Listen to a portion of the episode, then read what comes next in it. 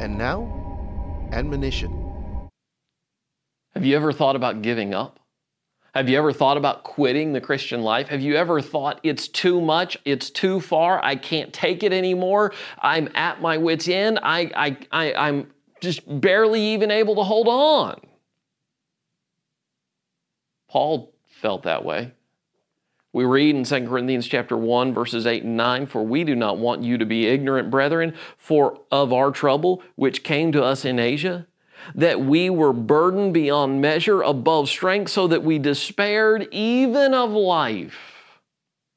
Yes, we had the sentence of death in ourselves that we should not trust in ourselves but in God who raises the dead. Do you think about God that way? When you're close to giving up, think about God that way. There's nothing he cannot do.